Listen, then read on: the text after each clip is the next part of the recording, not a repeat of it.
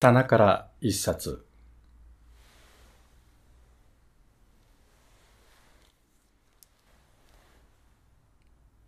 今日は絵本を取り上げてみました。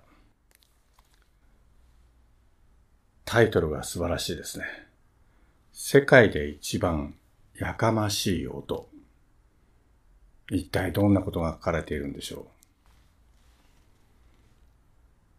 う。やかましいガヤガヤの都でも一番やかましいことの好きなギャオギャオ王子様。この王子様はやかましい音が聞きたい。もっともっとやかましい音が聞きたい。といつも思っていました。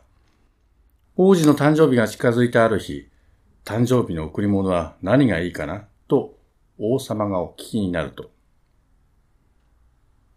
とんでもないどんでん返しが爽やかな結末を運んでくる子供にも大人にも楽しめるお話です。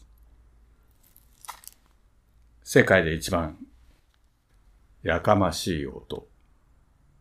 一体どんな音なんでしょうね。